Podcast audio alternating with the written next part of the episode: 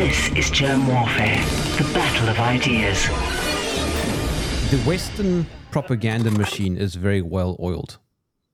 It is. That is very true. The time is is overly ripe to tackle some um, some major myths that have spread pretty far and wide across the Western zeitgeist. Pretty much anybody who listens to um, not just mainstream media, but even many alternative media, good good intentioned alternative media platforms have all fallen prey to certain common mythologies that treat the center of all evil in this world, the thing that we should all learn to hate and fear as the cause of all of our problems and the precarious future that we're being pushed into, is China, the government, the Communist Party of China. Um, and there's various variations on this from the you know both a more corporate media consumer mindset both for democrats as well as republicans liberals conservatives as well as alternative alternative media consumers. There's different narratives different spins that are really working hard with a certain amount of sophistication that have been utilizing similar techniques that were uh, applied and, and crafted during the cold war the age of nuclear you know mutual assured nuclear annihilation that traumatized so many people, baby boomers and, and slightly younger baby boomers, um, around you know certain spells, certain charms, certain um, arguments that have portrayed the great villains as China and to a certain degree Russia. You know, so typically if people are are of a liberal leaning, then the um, narratives that they that have been crafted for them portray Russia as the the harbinger of all evil.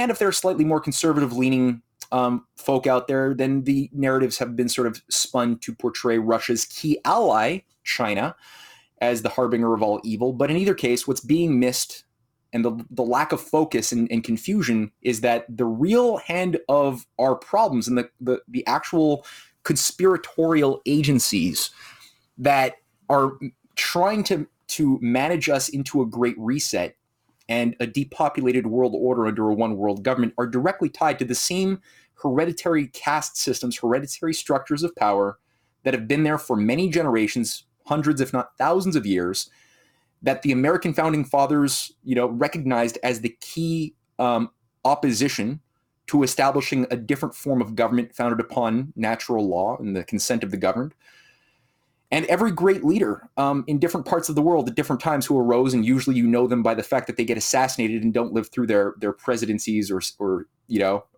their their their terms as leaders. You could usually get a sense of that they're doing something uh, in opposition to this other thing, this parasite. They uh, they they were aware. They were much more aware, and it, that this this is there. So today, again, there's so much confusion. I thought you know you and I were talking about mm. really just tackling the China question head on and, and just debunking some myths. This is not a conversation about why communism is great. This is not in support of the Chinese Communist Party necessarily. This is not about moving to China because it's somehow better than where we currently live. This is about analyzing Western propaganda. Simple as that. Right. Agreed. With that yes. out of the way. With that out of the way. so, as a um, some some remarks just on my end to uh, to situate this. Um, my wife and I just produced a, a an 80 page uh, dossier called Breaking Free of Anti China PSYOPs How the Cold War is Being Revived and What You Can Do About It. It looks like this. Um, Cynthia Chung is my, my wife and co author. Um, she herself is the author of several books and has been a writer for Strategic Culture and the president of the Rising Tide Foundation, which uh, we, we set up in Montreal in 2019. It's got about nine different chapters tackling nine different angles of major sacred cow myths that have been cooked up. Um, and many of these myths you'll find at the root have CIA MI6 creative writers um, behind them. And we just debunk it. We go through a lot of history. One of the things that we do is, uh, well, there's there's many things, but I think getting to your question of the past what's shaping the current president, which is obviously the past. Um, there's some there's something interesting. I, I, recently wrote this article called "An Earth Day Special in Defense of Climate Science and CO2." Part of what I do in the original introduction is I introduce something that many of your viewers probably have heard about called Climate Gate. Have you, have you heard about ClimateGate, Jerm? Yes, about so about 2010, more or less. Yeah, this is 2009, at the end of 2009, um, in the weeks leading up to the COP, COP14 summit in Copenhagen, there was a major momentum amidst the economic collapse, amidst an avian flu, right, that was circulated as well as part of a potential global pandemic. Um, there was this acceleration towards what was promised to be the first time a global governing mechanism, a new set of mechanisms would be created that would be above nation states to impose carbon uh, elimination quotas onto the nations of the world as part of this uh, acceleration towards decarbonization and reducing the, the global warming down to like 1.5 degrees, as if that has anything to do with science or anything to do with carbon dioxide emissions. But the point being is it failed. You know, Obama, Merkel, um, Sarkozy, many other Western puppets were all convened for three days. And in this article, I demonstrate, you know, I demonstrate how this failed. Part of it involved East Anglia University, which saw a leak of a lot of their climate data that was exposed, demonstrating that they've been lying on their climate models to make it seem as though things were getting warmer when in fact there was no correlation in a serious way between carbon dioxide caused by humans and uh, climate change. Um, and you had the actual emails from Phil, uh, you know, various various officials high up at East Anglia uh, who were basically admitting to that. So that was one aspect. The other reason why this this world government program failed is that you had China and uh, Russia, uh, sorry, no, China and India, who basically locked their delegations in a room and um, and didn't come out, didn't participate, didn't sign on to any carbon re- restrictions, and didn't allow for any world government uh, programs to, to go online. So that bought us some time. In many ways, and this is a good paradox for people who are today freaked out about one world government, the attack against industrial civilization, you know, utilizing the cover of demonizing carbon dioxide, which is otherwise known as a plant food. And uh, the fact that the reason why this didn't work was because China and Russia, uh, China and India, with the help of some Russians and some Africans around Sudan at the time, um, sabotaged it from within and you know some courageous people it seems from uh, Britain itself possibly leaked something from within. Um, so that's the first thing. As far as recent history, so to say that China right there is the supervillain promoting world government to disrupt nation states, which is what a lot of people have tended to fall into, um, creates a paradox. If you believe that, then how do you explain away what they did in 2009 to save the sovereign nation state system? This also re- resulted in George Soros coming out saying China is not really playing ball in a, in a in an interview with Chrystia Freeland. And in it, he basically said, "Look, China is realizing we we we were wrong by not making them proper stakeholders in the New World Order. We need to try to get them back on on um, the script because uh, they're uh, they're seeing that they're not going to benefit. So we need to try to uh, persuade them to come back online." So you you know you have these different interesting things. Now, what I would say for their history is that this the last time that this was done in a serious way, because this is not the first time that there's been an attempt at a one world government great reset with a eugenics religion for an elite to uh, manage the human herd. This is not the first time it's been done, and in fact, over the last century, there were three other cases where this nearly happened. And instead of China and India being the ones who saved the world, which is the case in the current situation, it was for, previously um, American patriots around people like Warren Harding, who worked very, very, very hard. You know, they were courageous fighters. People like Senator George Norris, uh, Senator La Follette, um, leading figures from both both political parties in the 1920s were at war with this Anglo American deep state penetration running a fifth column inside of the United States itself and who were behind the League of Nations. And the League of Nations was originally the first attempt at a one world government, right? And and I think, correct me if I'm wrong, the League of Nations was started by a South African, Jan Smuts. Jan Smuts, that's right. And Jan Smuts was a direct um, participant in the Alfred Milner Roundtable movement that had set itself up utilizing the, the massive funds bequeathed to a trust by Cecil Rhodes when he died to carry out the will and the last will and testament, which was the, the governing manifesto of the Cecil Rhodes fortunes, to create a global secret society to discipline the uh, the civil service of um, the empire, with the focus on restoring the grandeur of the British Empire at its peak. In the fa- and this was being done when there was a time when there was an existential crisis amongst the uh, the British oligarchical inner elites who were seeing that there was a new emergence of a new type of society premised around the ideals of the American Revolution, the ideal that everybody is, is made equal in the eyes of a creator and endowed with inalienable rights, out of which the consent of the governed gives authenticity and authority to law. And um, the economic expression of that in the material world was seen in the form of vast increases in technological progress, the leaping over of limits to growth throughout the 19th century. This was driven by you know the Abraham Lincoln networks that had forced, formerly been uh, in the, the the Whig Party of the United States, where two Whig presidents, the only two Whig presidents before Lincoln's murder, were both murdered. Um, I say murdered. People say, "Oh, they died of poisoning." No, it, it's or food poisoning or something, or eating too many uh, cherries and cold milk. In the case of Zachary Taylor, um, no, they were they were killed, and they were both enacting the exact same policy of constitutional banking, working on a foreign policy that was premised around cooperation with your neighbors and in opposition to the structures of Wall Street and the British East India Company's um, minions around the world internationally. So Lincoln, after he dies, he still has many collaborators who are fighting in, in high positions of influence within the Congress, within the Senate, within even elements of the of the, the executive branch. They they organize themselves around Garfield, who ends up getting assassinated as well by a British directed um, assassination operation in 1880, a few months before the assassination of Alexander II, the, uh, the czar who saved America during the Civil War, by a London directed anarchist uh, outfit that kills him.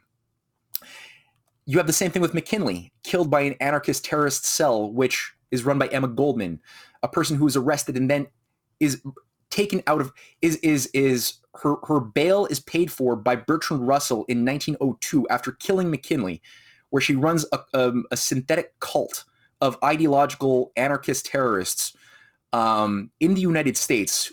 One of whom is deployed as a Polish idiot, a, a, a, disposable idiot, to kill McKinley, who's trying to revive the Lincoln policies. And what what are the and and she's so she's bailed out by Bertrand Russell. Both of them are members of the Neo Malthusian League the, the Neo Malthusian League is the inner echelon priesthood of empire that that has present or tried to organize society around the Malthusian uh, law of overpopulation, and that all elites are responsible to manage the the herd, the animals called humans, before they become too numerous, utilizing the gifts uh, nature has given of controlled pandemics, controlled wars, controlled starvations, famines. They did that in in Ireland, they did that in India. And we saw, you know, a certain, um, like I said, there was an existential crisis because the system of Lincoln, despite the assassinations, was still spreading. And nations like Russia in the 1890s, France in the 1890s, Germany, um, Japan, uh, increasingly China under its 100 days of renewal, of, of reform in the 1890s we're all embarking and adopting this new way of thinking of an anti Malthusian world order founded upon national banking, national protectionism, national sovereign controls of your of your destiny, which is the expression of the interests of the people and the will of the people. Populism, in in the best sense of the term, that was spreading internationally with rail develop, uh, development projects like um, electricity grids, electrification being applied for civilian use, railroads to create interconnectivity, and to liberate nations from dependency upon British controlled shipping routes, which is how this tiny island, right? That's a big paradox for some people. And we're going to, I'm doing all this for context so that we have a, a stage set where, where we'll see the actors from China, from America play a role um, and especially the League of Nations, right? To understand what is the League of Nations, what was uh, Jan Smuts actually part of, what was this roundtable? So the existential crisis was that you know the empire realized, well, they're not able to hang on. People are are not playing their game anymore, and this one little island was able to control the world through their control of the city of London fin- uh, financial manipulations, obviously usury, speculation, getting nations to adopt free trade was a great way the empire was able to get nations to um, their target nations would would be induced stupidly to say, okay, we won't have a national bank, we won't have protectionism, we'll just allow free trade, and that was great if you're a British East India Company or a financier oligarchy that can, you know, that can just rape and pillage and undermine your nation, or you have now free markets determining the value of commodities instead of actual production and and actual human beings who need things in the real world. If you just have the markets, then all of a sudden opium becomes a source of value, which is what was done to destroy China in the cause in the case of the opium wars, right? The first and the second. And you had and when, you know, the the Chinese had leaders who said, "No, we we're not going to allow opium to to continue to corrupt and destroy the soul of our people." Well, then you had British gunboats sent to enforce free trade as the law of the seas and port down their throats, which was really done in, in force, especially after the Second Opium War, that got Hong Kong to become the uh, the base of operations in Shanghai of British manipulation um, of China, which it had remained all the way until this very present day. It's still known as the MI6 of the Pacific. It always has been. Hong Kong, Shanghai to a certain degree as well. HSBC, Hong Kong Shanghai Bank of Commerce, was created at that time in 1865 in order to enforce and to help facilitate the international drug trade. Trade. so that was part of the century of humiliation. Britain had also not just been working at that time to destroy America through civil war, and I've written several books actually going into deep dives on how the British in, British intelligence was behind the creation of the Civil War uh, that um, exploded onto the scene in the 18 in 1860. But they were also organizing a similar civil war in China itself in the midst in the 1850s into the 1860s amidst the Opium War, the second you know the second Opium War. You had the Taiping Heavenly Kingdom, which was a synthetic pseudo Christian cult organized by certain Jesuit connected missionaries from Britain and the United States who had indoctrinated a, an idiot school teacher to become convinced that he was the, the brother of Jesus Christ. And he created a synthetic Christian cult of 30 million members that took control of one third of the territory of China and tried to overthrow the uh, the Qing dynasty in the 18th. and it was because of the British support of this operation that the British were able to then say to the Qing amidst the, the opium war that look unless you you give up and declare yourself uh, at the mercy of the British and and and you know give up on defending yourself during the Opium Wars, we will officially declare and recognize the, Tian, the, the, the Taiping Heavenly Kingdom as an independent sovereign entity of the legitimate rulers of China. And that was something that they put onto the bargaining as a bargaining chip, bringing their the Qing delegates uh, to the the bargaining table and carving up, you know, China in the form of, of Hong Kong and what have you. They were doing the same thing to the South as well, to Lincoln, saying like, look, we are going to recognize the Confederate South that's what Lord Palmerston, Lord uh, Gascoyne Cecil, were, were also talking about doing, was recognizing the Confederate South as an independent sovereign country. And the only thing that stopped them, which would have also have granted Britain the right to go and thus formally, openly assist militarily with the Confederate South, the only thing which stopped them was that Russia under Alexander II deployed the Russian Navy to New York and California as a direct message to the, the British um, oligarchs saying, "Look, if you if you do what you're threatening to do, it will be war with Russia," and that's what saved it. Bought the U.S. a lot of space to uh, to do the proper battle and to put down the rebellion. So it, it worked where where the the, the better forces of humanity succeeded in stopping this divide to conquer strategy in America because of Russia and, and, and the US, it the better forces failed in the case of China.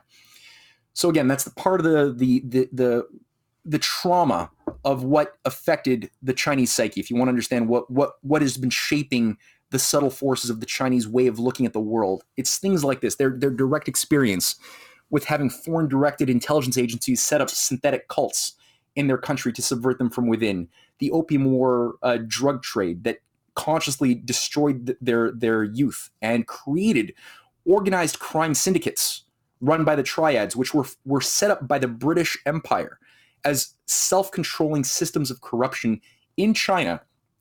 Later on, the Green Gangs under uh, Chiang Kai-shek came out of this. Um, the, the, the triads were never authentically Chinese. They were always self-managed parts of the the corrupt class that were created all, as well as in India when you had 10,000 British troops controlling 400 million Indians for several generations. How was that done, right? They organized corrupt castes and um, organized crime structures around India's production of opium and, and, drugs. Again, that was then fed to China, and then they self-managed their own people under that caste system that was themselves. The, even the elites of India were beholden to the interest of the city of London. Same thing for the triad. Same thing for the Shanghai clique of billionaires who are still there today, not fully purged, although a lot of de-weeding of the deep state garden has occurred over the past 10 years. They're still traitors elements. So I think the first thing to keep in mind, number number one, China has a deep state. Everybody has a deep state. It's not like there's such a thing called the Chinese the Chinese government as a one-dimensional character. It doesn't exist. Just like saying the U.S. It's, it's an absurd thing to say the U.S. wants this. What, what, what, what that doesn't mean anything. There's an oligarchy with deep state fifth columns everywhere. Some nations have extracted, have gone to war with them. Others have let these deep state operations take over, right? But it's all a process so the, the empire, as I was saying, the British Empire was going through an existential crisis. Nations were becoming too strong. The U.S., Britain, uh, sorry, the U.S., Russia, Germany were unifying around developing win-win cooperation strategies, national banking. And I, I'm going to be repetitive because I really want some of these concepts to really sink deeply into the audience's mind. We often hear words, but we they don't sink in.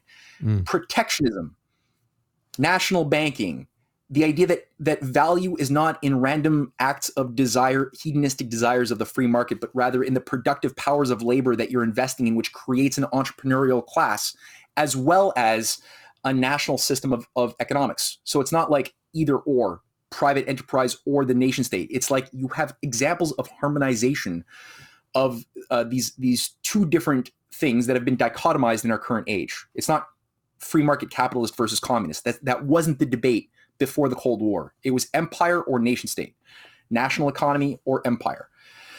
So this nations were working together, overcoming British traps of trying to induce wars, and uh, and the the idea of Malthus's law of population was was not popular. People were realizing that Malthus said that by 1900 the world would be vastly overpopulated and instead, what we found is that the population quality of life and quantity of people that you could sustain, infant mortality was decreasing, poverty was decreasing, average life expectancy was increasing, average productivity per capita was increasing um, due to a different way of thinking about value. And again, it was spreading. So the empire was was in a crisis. They couldn't trust their auxiliaries, their managers, the different governors deployed to different parts of the empire to carry out this evil policy of killing millions of people by controlled famines, the way they did in Ireland or India. That was a controlled intention. That was not an accident of the empire. That also was a Russia. Malthusian. Hmm? Russia also. And the Stalin. They did consciously kill well that and that that was again you're right. And the the fallacy that some people have been led to believe because of the rewriting of the last 80 years of history is that it was Stalin who consciously carried out this killing of the Ukrainians in uh, Holodomor that actually was done not by Stalin but by the Anglo-American bankers who con- who actually made a policy saying that Russia which had bounties of gold in 1931-32 they had a lot of gold. The Russian bankers centered in the city of London told the Russians, we will not accept the debt repayments that you owe us in, in gold anymore. You're only the only debt repayments that we recognize will be in food in 1931, 32, 33. And by forcing that demand, that resulted in very much the same type of ex, uh, effects as we saw with the, the so-called potato potato famine a century earlier, as if the Irish were eating only potatoes and had no other livestock or, or wheat, which they did uh, or India. Um, so, yeah, it's a controlled Malthusian. It's a scientific management of the population, and a lot of their their managers of empire didn't have the stomach to carry out that evil. We saw many examples of British imperialist governors. Frederick Seymour of, of British Columbia was one of them who couldn't carry out this killing of his people. And he had to be eliminated in, in the 1870s. But so Cecil Rhodes, who was a disciple of of John Ruskin of uh, of a few there, there, was a few people um, but Cecil Rhodes was a, a fanatic devotee of empire. Um, he was assigned a job, kind of like George Soros was, to uh, be the person with with startup capital from Victor Rothschild and the Rothschild banks uh, to take control first of, of a big chunk of southern Africa, an area known as Rhodesia was founded by him. He became prime minister of South Africa of Cape Colony and um, suppress the potential alliance of Zulus and Dutch Dutch Republicans around the Transvaal uh, Republic area, uh, which he did do, um, along with a certain little grouping of young Oxford-trained sociopathic uh, freaks um, under the form of Milner's Kindergarten, who worked very closely with Lord Kitchener and they this is the origins of the modern concentration camp system was declare you know basically declare war not on the the militia fighters who were doing a very good job kicking the ass of, of the british but rather declare war on the, the the family members the children and the women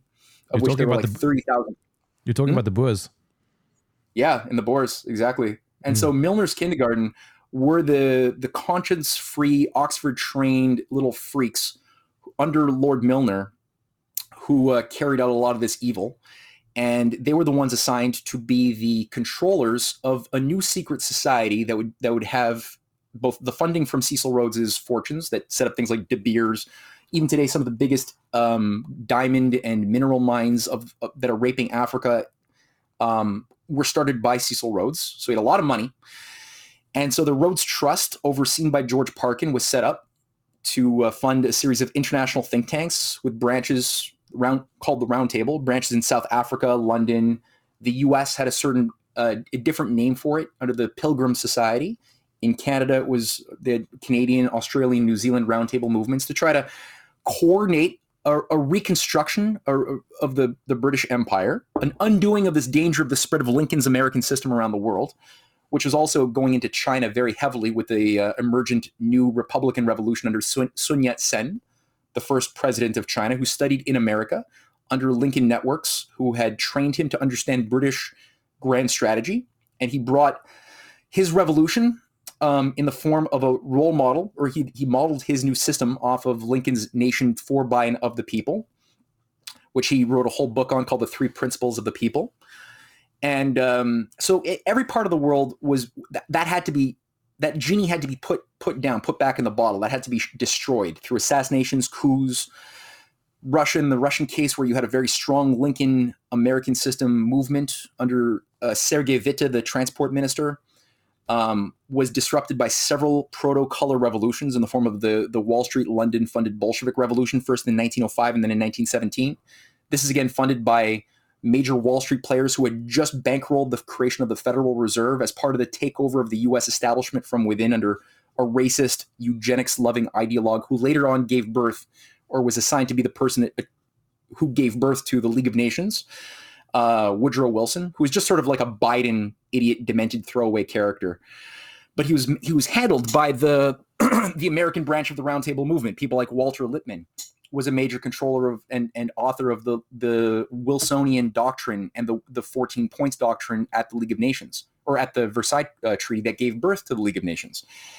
Uh, this is al- this is also what gave birth in 1919 after World War World War One, because not only did they do color revolutions to destabilize governments you don't like, um, including the Ottoman Empire, is what gave what sucked in Russia into the Balkan Wars was this operation, and undermine the uh, the danger of the Berlin to Baghdad railway being organized to modernize modernize the Ottoman Empire. Um, this was all destabilized in the heartland. Mackinder was himself Halford Mackinder was a part of this operation who worked very closely with Milner and with the, the Fabian Society of eugenicists at the same time. And both the Fabian Society and uh, and Milner Rhodes Group were, were both enmeshed, two sides of the same operation. One was centered in the London School of Economics, the other one was cent- centered in, in Oxford. And the other branch of the um, the Rhodes Trust, on top of organizing these these um, think tanks, was to then breed a new generation, a new a new breed of um, of religious like zealots of empire under the form of a, of a scholarship program that became the Rhodes Scholarship. And up until today, about 8,000 Americans have been indoctrinated with these special scholarships in the halls of Oxford and have been redeployed back to infiltrate and take control of their the, the, the part of the world that they were that they came from, whether it's America, Canada, South Africa, and increasingly this spread to darker skinned countries as well india who were allowed to get brainwashed as well. At first it was only for whites but they, they were more open-minded about their brainwashing and so one of the things that was set up in america was called the council on foreign relations it was originally formulated at the same time as chatham house was the british so at the at the at the versailles peace conference these um, what are called the pilgrims or the they also had a secondary think tank called the um, the Inquiry. It was another think tank set up by the these J.P. Morgan, Rockefeller funded, uh, essentially British American British loyalists with American garb. Um, they they created this think tank that was a big player at the U.S. State Department that in, infiltrated the State Department under Wilson, first under Teddy Wilson, but then really under uh, sorry Teddy Roosevelt, and then under Wilson. And 28 delegates from the inquiry, including Walter Lippmann, were brought in to the Versailles um, treaty discussions. Which again, World War One was a complete artificial war of empire. It, there's no good reason why World War One happened. It happened to destroy, specifically the the, the American system allies in Germany, um, who were part of what was then known as the Friedrich List Society, who were very much closely allied with Russian counterparts. That also had to be destroyed. So after the war, the idea was okay, let's let's let's create a one world government as the solution to the problem of war that traumatized shock therapy so many people, and uh, we'll say that nation states ca- cause wars by their nature, and if we could just get rid of nation states, we won't have wars. So the Wilson Network of the Inquiry, the Pilgrims were brought in, and at at one of these events, um, they had a meeting at the Hotel Majestic in France where Leo Amery, one of the, the key figures who cut his teeth killing killing innocents in South Africa under uh, it, as part of the Milner Group, um, was then overseeing a meeting that created Chatham House, the otherwise known as the Royal Institute for International Affairs. And the American branch was also set up by Lippmann and others. That it took a couple of years to have an American uh, Institute for International Affairs, but they had to give it another name because a lot of Americans were smarter than the current batch of Americans and realized that uh, there was a British infiltration. So they they chose to instead call it the Council on Foreign Relations, overseen by again Elihu Root, a, a major Anglophile, uh, Walter Lippmann again, major figure worked with Edward Bernays throughout the 20th century, early part of the 20th century um, were all parts of this thing. The, the liberal intelligentsia, you know, who wanted to basically undo the American Revolution from within. And fortunately, it, the, the the patriots were able to organize themselves adequately to bring in a Lincoln Republican, the last Lincoln Republican, um, in the form of Warren G. Harding in 1920, who who won on an anti-League of Nations, anti-world government ticket, and became president and and began to immediately disrupt all of the. Um, he basically was saying, no, we're not going to go through the League of Nations to make a treaty with Hungary or Austria or Germany or Russia or China. He went and did all of those things bilaterally, the way a sovereign nation state has the right to do. And he refused to give up the U.S. military to the Article 10 or Article 16 of the League of Nations Covenant that called for a collective security compact. Basically, this is what was revamped with Article 5 of NATO after World War II in 1949.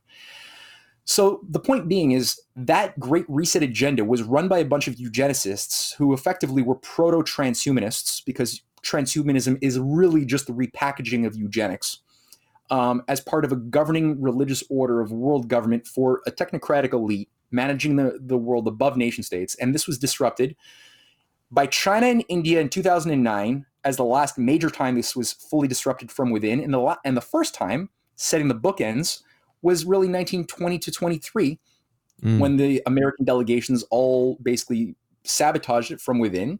Warren Harding dies, unfortunately, a little bit too soon. Oyster, right? Like I mentioned, oysters, oyster poisoning. No autopsy, total bre- breach of protocol.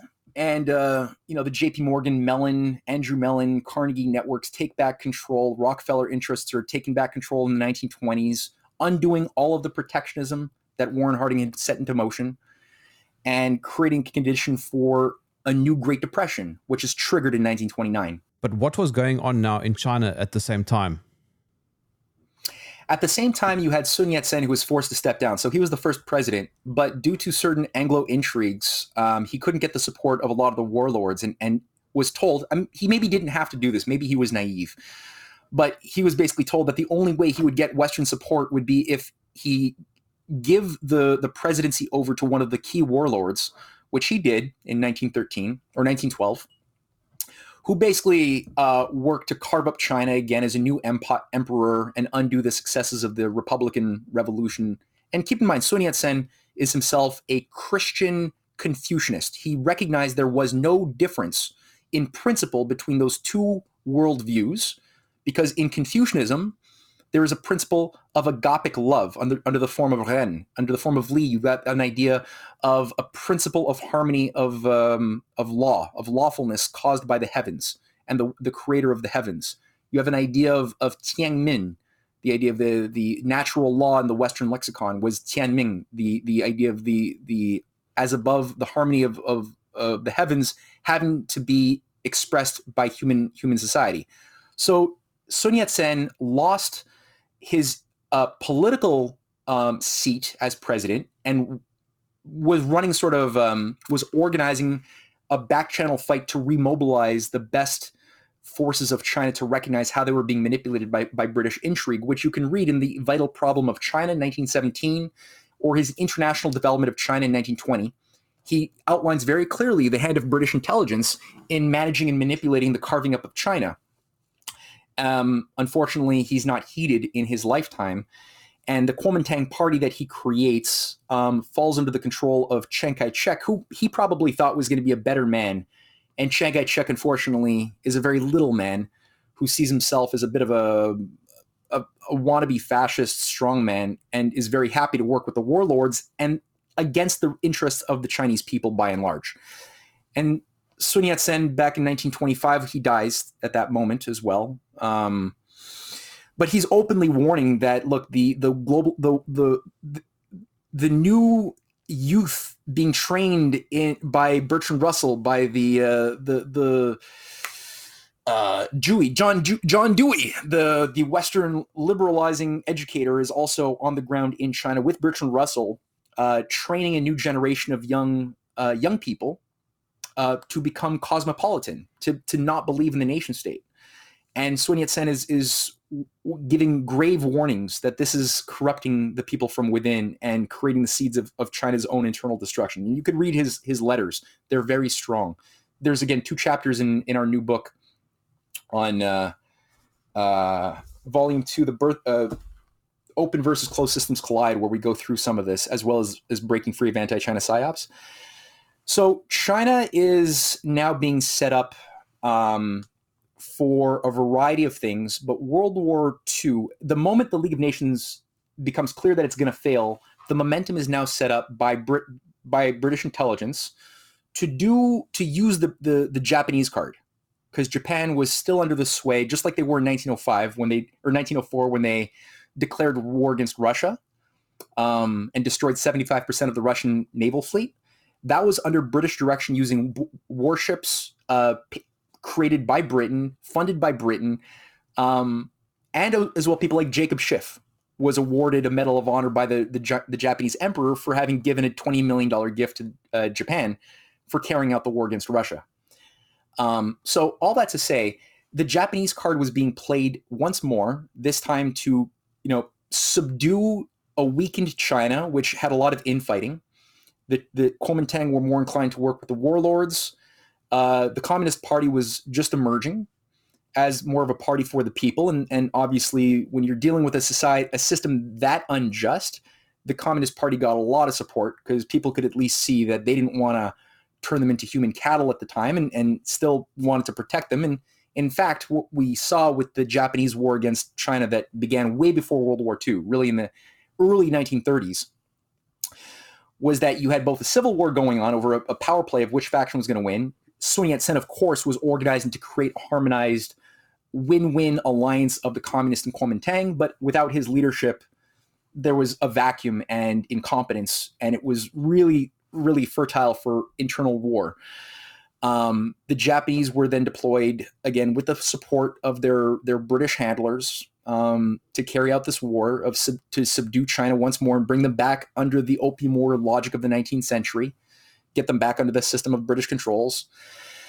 And um, for a small period, you had um, an alliance between Mao and, and Chiang Kai-shek, but a very small, very small period. Uh, but all, all that to say, that was going on. And at the same time, you had a second attempt for a one world government in 1933 after four years of Great Depression had sufficiently shocked and traumatized the Europeans and Americans and Canadians, and probably South Africa. I mean, everybody was was affected badly by the Great Depression. Um, then another attempt to create a League of Nations run one world government was brought online in Lo- the London Conference of 1933, June, which uh, brought together everybody under the Bank of England and the League of Nations to give up their sovereignty economically and and restore order under new under a new bankers dictatorship. And just like in 2009, when China and India sabotaged the COP14, I keep on re-saying it because it's so important. This time it was it was America. Uh, Franklin Roosevelt had just been made president. He had just avoided his first assassination attempt in February of 1933, run by a Freemasonic anarchist named Giuseppe Zangara, who failed to assassinate Roosevelt and accidentally, not accidentally, but ended up killing uh, Mayor Cermak of Chicago. Roosevelt then goes and pulls out the American delegation and says you're not allowed to participate with the British, then being run by John Maynard Keynes, representing the British global interests, um, and basically sabotage, torpedoed the London conference. And when that conference was torpedoed, then I think the decision was made by British High Command that they have to go for a full blown hard fascist battering ram instead. That that nations wouldn't willingly, without without another war, give up their sovereignty the, the way that they were expected and accept a one world government under a transhumanist elite. So that's where they started putting more and more of their resources into Japanese fascists really going full hog, who were again very receptive to Rockefeller sponsored eugenics, which is what they did to the, the Chinese and uh, population in controlled um, experiments on human beings to see how you can best kill the useless eaters, the same way the Germans were doing, the same way 30 American states were doing before 1933 in, in sterilization laws and, and, killing off of the unfit. Um, so the idea was go hard, double down on the fascist, you know, policy. And the thing that the British elite, especially around the Roundtable Group, didn't really like about this is that it involved a need to use a form of nationalism, national socialism. So that that type of Italian, Spanish, German, Japanese fascism that they needed to use as their battering rams to break the world again was under a too much of a nationalist veneer, which is always annoying for a globalist because you're like, it's hard to put that genie back in the bottle. Um, but they saw it as like a, a, a necessary means towards the end of global world government. So that that's what was was done as the fascists in America. You know, Walt Roosevelt wasn't. He's another slandered person. The, the, just like China slandered today, so is Roosevelt slandered in America because, frankly, and just the Stalin also is slandered um, as well because the the Chinese, both to, today and then, as well as the, the Russians, both today and then in World War II, and the Americans then, not today, um, under Roosevelt, were the cause of why the Wall Street London Hitler project failed. It was because of these collaborators who broke the New World Order script, and that's why they there's been so much work over 80 years to rewire the narratives of what was Stalin, what was Roosevelt, what was Mao, what was what was China, to get us to um, not see that the real hand is this inbred oligarchical elite that have always been trying to restore global feudalism even before there was communism. They were still doing it. So that's the core of the fight. So Roosevelt he, he had a vision for a, a pro Russia, China, US world order that would shape the rules of the game after World War II. Multipolar. It was a multipolar alliance. It was the internationalization of the successful principles of the New Deal, which successfully broke the back of the Federal Reserve and Wall Street complex in world in, in the 1930s. It, there was a the, the New Deal deal did not happen because of Wall Street. It happened in spite of them.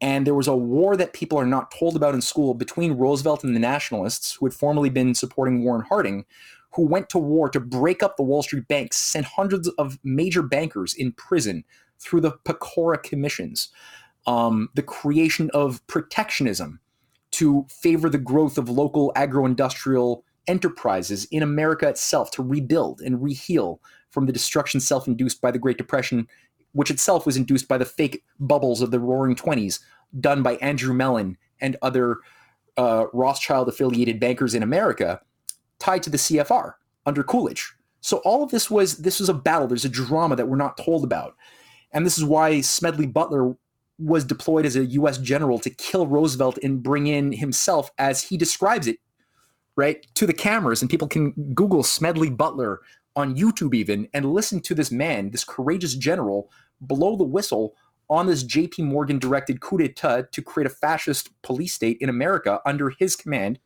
and run um, as part of a pro-Nazi alliance with Italy and, and, Germany and other countries. That was part of the, mm. the carving up of the world under the um, that roundtable agenda, and it was a roundtable agenda because the leading roundtablers, like um, Lloyd George, who was you know the prime minister during World War One, who set up the uh, the League of Nations on the British side. Lloyd George was a roundtabler working with with Jan Smuts in South Africa, working with Lord Milner, who was his uh, the, the head of the the global minister of the colonies. Um, he was openly calling for a British alliance with um, Ger- Nazi Germany, along with the Nazi king Edward the uh, seventh, uh, Edward the Eighth, who was the openly Nazi king, teaching Queen Elizabeth the Nazi salute. You know, they're they're. Uh, Oswald Mosley was a part of that network, and Lloyd George nearly became prime minister again instead of Churchill. Neville Chamberlain was also part of the pro Nazi apparatus. And these American fascists who were trying to keep America out of World War II throughout the 1930s and into the 1940s under the American Liberty League were all the same fascist sponsored John Pierpont Morgan, Thomas Lamont networks of the pro fascist, pro eugenics, Harriman Nazi machine. That were tr- and so we're told, oh yeah, Roosevelt was a bad guy because he got the U.S. into World War II, and it's like, would would the world have been better if the US did not enter World War II and Hitler won? Would that have made a better world order of a Nazi run, you know, eugenics religion under the, the Thule Society of Occultism? No, it wouldn't have made a better world order. And Roosevelt n- nearly got killed twice by these creeps. But just to jump in there and not to derail the conversation, but there's a small mm. segue that I just want to ask about. Hitler wasn't a globalist he was a communalist. He wanted, he was somebody who was a big fan of the idea that the industrial development of the military might of Germany was just a, a necessary evil means towards a just end. So he didn't want, in his writings, he is a, uh, a fan of the idea that nature and human industrial activity are incompatible. And once successful, the idea was to then create a world of highly decentralized communalist systems around the world, overseen by a supranational elite of unelected bureaucrats. Of course, it would have been under his, um, um, him and his generals would have been, you know, people like Mengele, like uh, not Mengele, sorry, like uh, like Hermann Goering um, would have been part of the high command above the. Uh, he wasn't into elected representation, right? He wasn't. That wasn't his way of governing affairs. But he he wanted to go back to the the program agreed upon by the Roundtable Group and the City of London and him back in the early 30s when Prescott Bush was giving him, you know, m- hundreds of millions of dollars on behalf of Brown Brothers Harriman to keep the Nazi Party from going bankrupt in 1932. He wanted to go back to the original agenda, which was Germany controls the heartland. You know, they control Russia as a depopulated slave colony. That's that's what Germany would control, and the former what became the Soviet bloc areas would be under the under Nazi command. Britain would control their sphere of influence with control of uh, India, which Hitler really wanted the British to control India, a big chunk of Black Africa. Um, Japan would control, you know, China, Korea, Manchuria, Laos, Cambodia, like all of the regions of, of the yellow part of the world would be controlled by the Japanese fascists. The Americans would, the Anglo Americans would control North America, big chunks of South America, as would Franco. He'd have his, his cut of the pie in Spain, and, and so would Italy. Um, Mussolini would have a big chunk of Africa as, as another slave colony. So China, Africa, the Middle East as we know it, and uh, like the Persian Gulf area, and Russia would be geographical regions of slave depopulated slave colonies under their control. And that would be sort of the the way the world order would be carved up, but always under the control of a master class of superhumans, Ubermenschen. And that, that's another religious belief of Hitler. And part of the Thule Society, you know, part of it was a, a, a, a black magic occult factor too of its own secret society. Because people say, oh, yeah, Hitler was against Freemasonry. And it's like, eh, well, he was into his own secret societies that were still doing sacrificial, like human sacrifice. Yeah. Um, and bringing back Aryan myths. You know, it, it, was, it was just different variants of the exact same beast. But ultimately, yeah, he did openly extol the idea of. Um, he supported the ideas of Malthus, Hitler. He openly thought that Malthus was a, a, guru of population science. He and I've got quotes of Hitler directly talking about his love of Malthus, his belief in Malthus, which is also why he believed in eugenics, which is also why he believed in Nietzsche so much too. Um, and um, he also was a, a, fan of the idea, like I said, of communalism, of, of breaking down society into these tiny little back to nature uh, communal groups of think local everywhere. But mm. people would then blind with their local mini, you know, domestic zones of, of influence that they couldn't see the whole that they're part of. And thus they would be more easy to manage as a as a divided world of many, many points of control. So yeah, yeah but, but Hitler, but Hitler, just to make one last point, mm. he broke from his his, narr- his script, right? Because at a certain point, when he he listened to his generals, and uh, you know, he basically realized, well, with this massive military power that's been built up with the help of the Bank of England and Montagu Norman and these Wall Street financiers who helped him the whole time building this thing up. He's like, well, why do I have to be the junior partner in a new world order? Why don't I? Why can't I be the senior partner? And why can't Britain be my junior partner? you know, and, and he and he said, well, rather than just attack Russia directly, why don't I secure my southern flank first? Mm. Which you know he started doing first in Poland, then in France, and and then with that secure, then go north with Operation Barbarossa, with the help of some Nazi, you know, Nazis in Finland and, and Sweden, who uh, uh, so anyway, but but all that to say, he broke from his sort of reservation in some ways, and he gave Britain like eight different escape attempts where he could have smothered and destroyed Britain during World War II. He chose not to because he wanted to work again with the the proper Nazi Britain that he believed in, as as co Anglo-Saxon brethren of the global superstate. He wanted the the Nazi king to come back into power, King Edward the the Eighth, who promised the whole time, "I'll be your Nazi king." you know, keep on on bombing Britain and they'll break at some point, I promise, is what that king was writing in open letters that are now public to Hitler, saying, as soon as you do that, I'll be your guy once more. Uh, you know, so Hitler, yeah, he he broke from from his programming, but at the same time, he was still uh, what he was. But now, bring me back now to China. Well, here's where I think it's useful um, to jump ahead a few years, because I mean, you know, you have in the case of of um, after world. So World War II is now over. Roosevelt doesn't live to see the end the end of the war, right? Roosevelt has, with Henry Wallace, his vice president, an open policy to create a new type of, of society or a new type of global system of rules premised around the what became the United Nations Charter.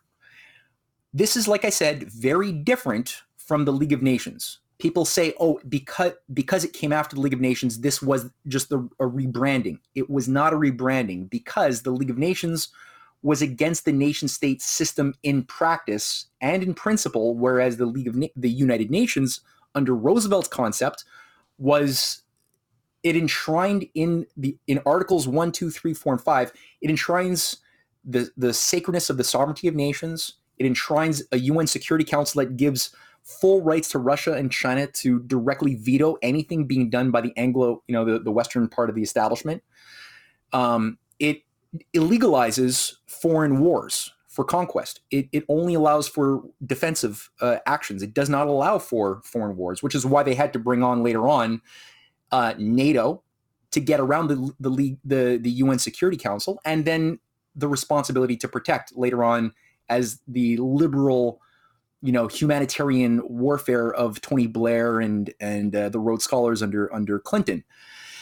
they had to get around that because they the, the UN is a mixed bag. And it, yes, it got infiltrated and it got corrupted and it got taken over, but even now it's still problematic for those who want to get rid of nation states. And that's why Russia and China today always say we have to respect not the rules-based international order, but the UN Charter. They understand exactly what I'm saying here. That the the, the rules-based order is the League of Nations NATO order. The UN Charter premises a respect for all nations. And very different idea. Unfortunately, like I said, two weeks before the San Francisco conference that sets up the um, the UN. Roosevelt is dead, no autopsy, just like Warren Harding, and his key allies are purged from U.S. intelligence. The OSS is soon dismantled, and creatures who are um, working with Jan Smuts, like Count Richard uh, Coudenhove-Kalergi, the pan-Europa uh, fascist ideologue, who creates the, the foundation for the European Union. In fact, designs the actual um, flag of the European Union and um, what became, unfortunately, the anthem, a misuse of Beethoven's Fourth uh, Ninth Symphony. That that Kalergi is now deployed. He's in the United States working with Allen Dulles, um, John Foster Dulles, the entire uh, Council on Foreign Relation Roundtable movement in America, formulating the UN Charter and introducing things like Article 52, 53, 54, which allow for the creation of regional blocks that justifies later on the growth of the EU, that justifies the growth of NATO. And the Wallace Roosevelt idea of a Russia China US alliance is sabotaged. And you got to keep in mind, it would have been a very different world order if you had had that because it would have forced like Britain to go along by by on a leash to new rules set by real authentic nations that had just put down Hitler and had like the the the Chinese delegation at Bretton Woods were represented were representing the interests of both Mao and the Kuomintang, as well as the Indian the Indian delegations were at Bretton Woods, the Russians, the South American South Americans everywhere. African delegations were all presenting different ideas and, and outlines on how to bring about the New Deal programs of water projects, electrification, uh, all of these big projects that were done in America to great success with a principle of national banking through the Reconstruction Finance Corporation that bypassed the Federal Reserve. And they were all presenting these ideas, like Sun Yat sen's international development strategy for China, was being presented and accepted by the American delegation. It was presented by the Chinese, and both the, the, the Mao and Chiang Kai shek delegations both agreed on that. That would have resulted in a very different world of cooperation, win win development, and national banking for all, with a World Bank and an IMF at the time that were supposed to behave very differently from what they became, which is that they were infiltrated by the City of London and Wall Street to become tools of, of reconquest under us- usurious conditionalities. But that wasn't their original design. It was going to be something different. So it had to that that that sabotage had to occur over the dead bodies of many people, like Harry Dexter White, the first U.S. director of the IMF, died under very mysterious circumstances in 1948, and that bank was infiltrated. So was the World Bank. Roosevelt dies. Henry Wallace is ousted, purged. I mean, there's a big list, and, and I go through chapters of this in my book. In China, similar issue, you know, with the lack of any type of system of gl- without eliminating the system of global empire, the, the world is ripe now for chaos. And this is what happens. There's an effort being made by some of the, the best people around uh, Mao in the form of Zhou Enlai, the premier, a very close ally of Mao, who works with his Indian counterparts, Jawaharlal Nehru, and African leaders in, in Indonesia, um, at what's called the Bandung Conference in 1954, where what is laid out is an attempt to revive Roosevelt's vision under the, the five principle five principles of peaceful coexistence, respecting nation states, basing your foreign policy on the, the well-being of your neighbors. Um, it's a beautiful, beautiful document, but unfortunately, once once again, you know, the U.S. is, is being taken over by a newly formed CIA. The Anglo-American special relationship is set up that that also pulls the U.S. into defending the British Empire assets abroad, starting with Greece, putting down the the the Republican government of Greece, in favor of a, of a fascist Greek state supported by the CIA, um, brought in with the U.S. military's assistance, and then they go into Korea. Right then, they, then you get a little belligerence on the Taiwan Straits, where Taiwan becomes used increasingly after Chiang Kai-shek is expelled. He sets up his new base of operations in Taiwan, supported by the U.S. military-industrial complex. T- Korea, a, a, proto-Vietnam War, is also uh, created to just suck the U.S. into a new wage of a new age of forever wars, and the U.S. proceeds to literally overthrow about 200 governments in the ensuing 78 years, killing immense numbers of nationalist, patriotic, moral leaders around the world under the, the new integrated CIA, Air Force, intelligence, uh, and MI6 uh, program under what became the Five Eyes. That's the culmination of Roosevelt's vision. Uh, sorry, of Cecil Rhodes's outline for a reconquered United States brought back into the fold of a newly reconstituted British Empire. It's the Five Eyes. That's what it is under the under the GCHQ, controlling the NSA. Um, so all of this is now coming back into force, and the Nazis that were never punished in Nuremberg are all integrated into U.S. and British intelligence. Stefan Bandera, Mikola Lebed, uh, Reinhard Gehlen, the head of Hitler's intelligence, are brought in to take control of West German intelligence. Operation Gladio, you know, NATO's, NATO's secret armies become the basis of all of these different high-level killers from from Japan, German, uh, Italian fascists are all now integrated into NATO. That's the thing. That's our history. They rewrite our, our textbooks. They rewrite our history. They take control in different ways in the United States under McCarthyism and the Cold War. Um, they create the basis of the Austrian School of Economics. This is why the Austrian school is, has with American conservatives. How the hell were American conservatives convinced over the course of 80 years that to be a proper American patriot, you have to be a disciple of the Austrian school? What the hell is the Austrian school? It's the school of the Habsburg Empire, a satanic empire with ideologues who promoted a revamped Adam Smith, who, by the way, was not American either. Adam Smith was an ideologue for the British East India Company, right? And they said to be a proper American to fight the Soviets is to be a libertarian, you know, devotee of pure free markets. I mean, that was so un-American, yet it worked because it was the same fascists of the American Liberty League of J.P. Morgan who were trying to kill Roosevelt, who were trying to keep the U.S. out of the war to, so that the, the fascists would win, who were the same ones who then supported the growth of these new think tanks like the Heritage Foundation, the John Birch Society, all of these things that uh, went on to traumatize and psychologically shape several generations of Americans and Canadians and pretty much everybody under the Five Eyes. And China was like a very weakened country, right? They were not very industrially developed. The average life expectancy in 1945, uh, sorry, 1961 was about 45 years of age on average. Very high infant mortality. Um, Russia was still quite weak because they they never they didn't recover quickly after World War II's destruction. Right, 25 million Russians died, 10 million Chinese died.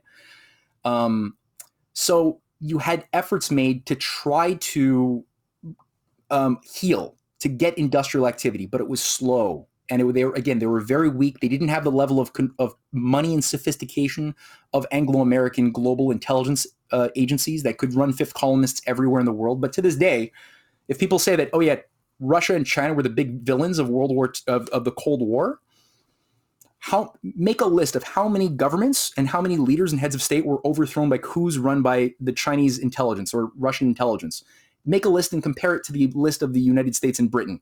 Just do it as a practice. It's a fun exercise. There's not very much you'll get on the uh, the Russia China side, and in fact, you know, the, by the time Mao had a bit of a god complex, he, he that was a big problem, and I think there's a story there I, I, don't fully understand. I think it has a lot to do with Anna Strong, though, the the aunt of uh, Maurice Strong, who was a trusted um, um, figure close to Mao who uh, encouraged him always to give support to the Gang of Four. And so the worst thing that I think can be said about China in the modern age is the Cultural Revolution. That's something that traumatized a lot of Chinese. It's often used to try to paint today's China as if it's still the same 1967 China that was, you know, doing the Cultural Revolution. And um, I think that that was, I got a lot of big problems with the Cultural Revolution. I think that was bad. I think it was really bad and uh, the idea of you know scrapping Confucianism, destroying Buddhist and Chinese, uh, Taoist and, and, Confucian temples and literature, as far as wiping wiping history clean of the four olds, that was bad. And people died unnecessarily. The thing was, Mao was at that point fully under the persuasion of the the Gang of Four, his wife and three other ideologues who managed that entire scheme, and it lasted for about eight eight to ten years when Kissinger goes to, China in 1972 and he says all of these great things about China and, and envisions his new his new plan on behalf of David Rockefeller and the Trilateral Commission, right? That involves opening up China. That's what he's thinking about. He's looking at that part of China and saying, we can work with this. We can make this our forever slave colony where they will produce sweatshops. We will have now finally a monetarist excuse to deindustrialize the former, you know, manufacturing base of the West as part of a nation stripping agenda. That's what Kissinger oversaw with the whole trilateral commission.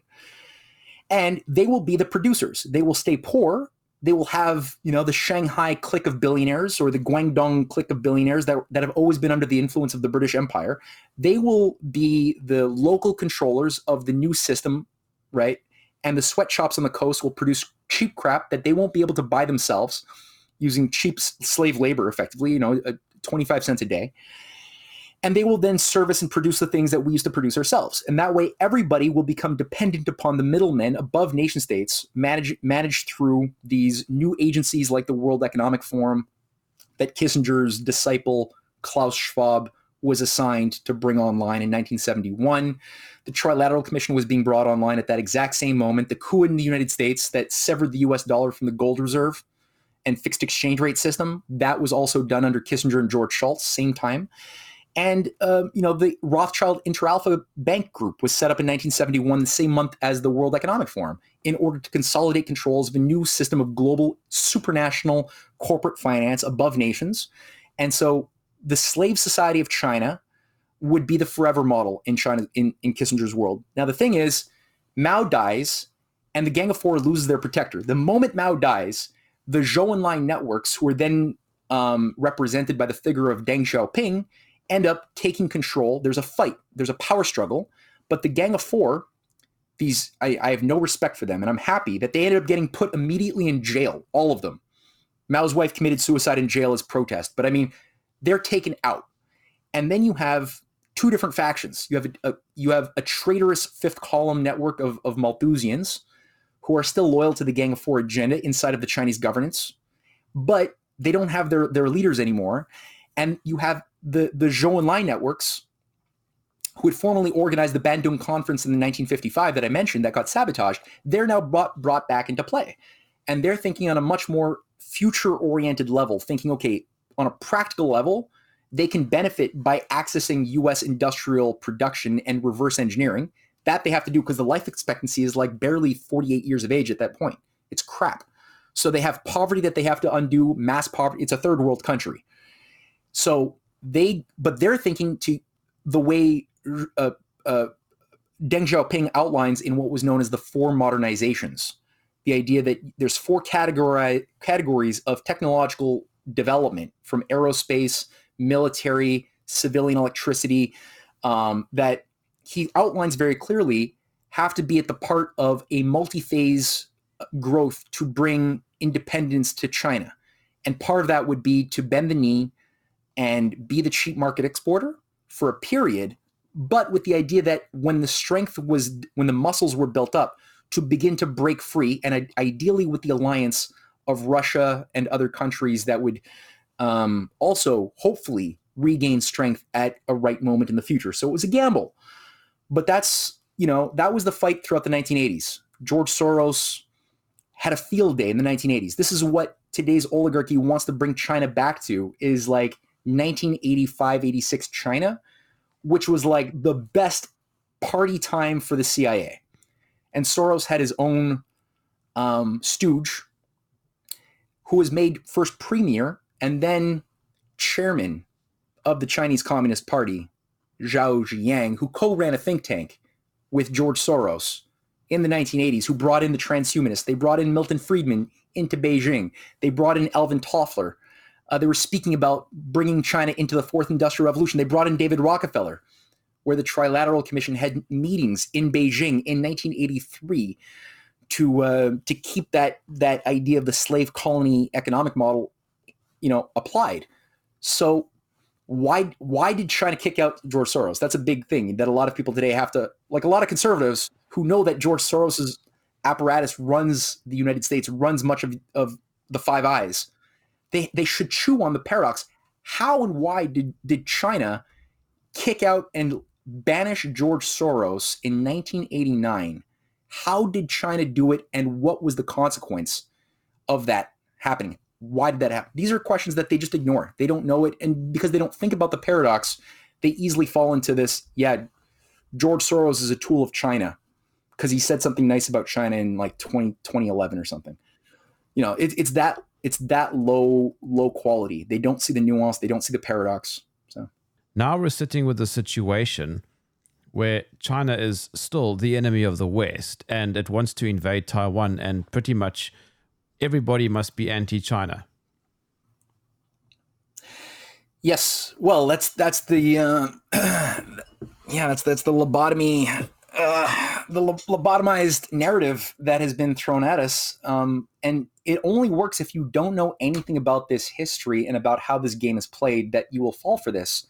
But I mean, the fact that one can discover very easily is that Taiwan has always been a U.S. military industrial complex colony throughout the entirety of the Cold War. And this is now being set up as the leaders of the Kuomintang themselves have openly said. There are several leading figures representing Sun Yat-sen's Kuomintang, which you know was the, the, the, party of Chiang Kai-shek that left and set up uh, Taiwan back in the in 1949, they have openly said that they are being used as Ukraine of the Pacific as cannon fodder in a proxy war that's being set up by the U.S. military-industrial complex, and it's because of this sanity amongst a big chunk of the Taiwanese and their political representatives that you had things like the uh, the CIA National Endowment for Democracy funded Color Revolution that hit Taiwan under the Sunflower Movement back in 2014, the same year that the NED and the State Department of the U.S. were funding the Maidan, the over the coup d'état that ousted a pro-Russian government of Yanukovych in, in Ukraine. That it wasn't just Ukraine; the same resources were being put into overthrowing the Kuomintang government under this people's you know this this this color revolution effectively were useful idiot young people being paid by Soros front groups and the NED were storming the the Taiwanese parliament building demanding what were they demanding? No economic agreements with mainland China same thing that was being done by the the idiot Ukrainian useful idiot uh, tools who stormed and, and burnt you know burnt the U- Ukrainian government buildings in order to block the Ukraine economic agreement with Russia at the same time. And these same groups who are now um, led by by Western trained idiots um, in today, as you know, Tsai Ing-wen, the, the current president of of Taiwan, they're calling for integrating Taiwan as a colony of, of the U.S. military. Effectively, they're they're they're saying that Taiwan needs the the protection of the U.S. That they need to host U.S. military bases, and and um, they're the ones bypassing the mainland China. Which to this very day, for people who say that Taiwan is its own country, only 13 countries in the world acknowledge Taiwan as its own country. Of the Vatican and 13 other, other 12 other tiny countries acknowledge Taiwan as its own thing even the US State Department itself on its official website recognizes Taiwan as part of mainland China, as an autonomous province. So it to, to inflame separatist movements there, as we have we're we're seeing from both sides of the political aisle, from the Democrats of Nancy Pelosi, who went there saber rattling, you know, and, and encouraging separatist factions in Taiwan not that long ago, or Kevin McCarthy representing the idiot Republicans um, or Lindsey Graham saying we have to be prepared to go to war with China by 2025 over Taiwan, or Biden who said the same thing. Um, it's it's not a left versus right issue. They're using Taiwan just like they were using they have been using Ukraine. They also want to do the same thing with Japan as the other the other Ukraine of the Pacific with unresolved pro-Nazi mythologies that have unfortunately still brainwashed a big chunk of the Japanese intelligentsia who think that the Nazis were the good guys in World War World War II and uh, they they never you know they're still at war with Russia. The Japanese are still at war with Russia. They never signed a peace deal. So you know the fact that you have fifty thousand U.S. military troops stationed in Japan running war games military exercises that have changed the Japanese constitution to allow for, for the first time, aggressive wars in defense of your allies, of which now are defined for Jap- Japan, Taiwan, and, and the U.S. or Australia. Um, that's absurd. They're setting the groundwork for a new war um, because China is just not going along with this depopulation agenda as we first started seeing in real force back in 2009 when China sabotaged the World Government Conference in Copenhagen for the first time. And they're doing it again with the help of Russia, who they've in- integrated with, and Iran, um, and many other countries, bringing a different idea of development that is anti-Malthusian, a rejection of depopulation onto the scene, um, which is not supposed to happen. This was never supposed to be part of the permitted New World Order script that was being celebrated back in 1992. You know, when uh, Russia was being taken over by uh, the neo-Trotskyite Soros fanatics and and uh, and CIA under the Rhodes Scholarship of of the Rhodes Scholars of of Strobe Talbott and Bill Clinton, who were and and Susan Rice and and uh, Bruce Reed, other Rhodes, these are all Rhodes Scholars who all were brought online to bring about this world government agenda who are there today under Biden. If you really want to know, if people want to know the enemies of America that have been behind this multi generational conspiracy to infiltrate the US and destroy it from within, look at these Rhodes Scholars running the Biden administration, of which there are many, many. Jake Sullivan, Rhodes Scholar, right? Mm. Uh, it's, it's a big list. And people just are not paying proper attention to this thing or how it interfaces with the Soros op, uh, operation. It's the same thing. What's so funny though is when people talk about China wanting to drive eugenics, just look at China's population. yeah. Well, here's actually that's a good one because people will often say, "Well, look, they did, they have the one China policy. That's population control." And it's like, "Yeah, that was terrible." Admittedly, that right behind the Cultural Revolution, the Chinese have admitted themselves that that was a disastrous policy, both of those two things. Now, the difference between them and us is that they let go of it. They they got rid of the one child policy for the Han Chinese back in 2015. They raised it to two. Now it's at three, and very soon it will be no limits whatsoever because they realize they they screwed up.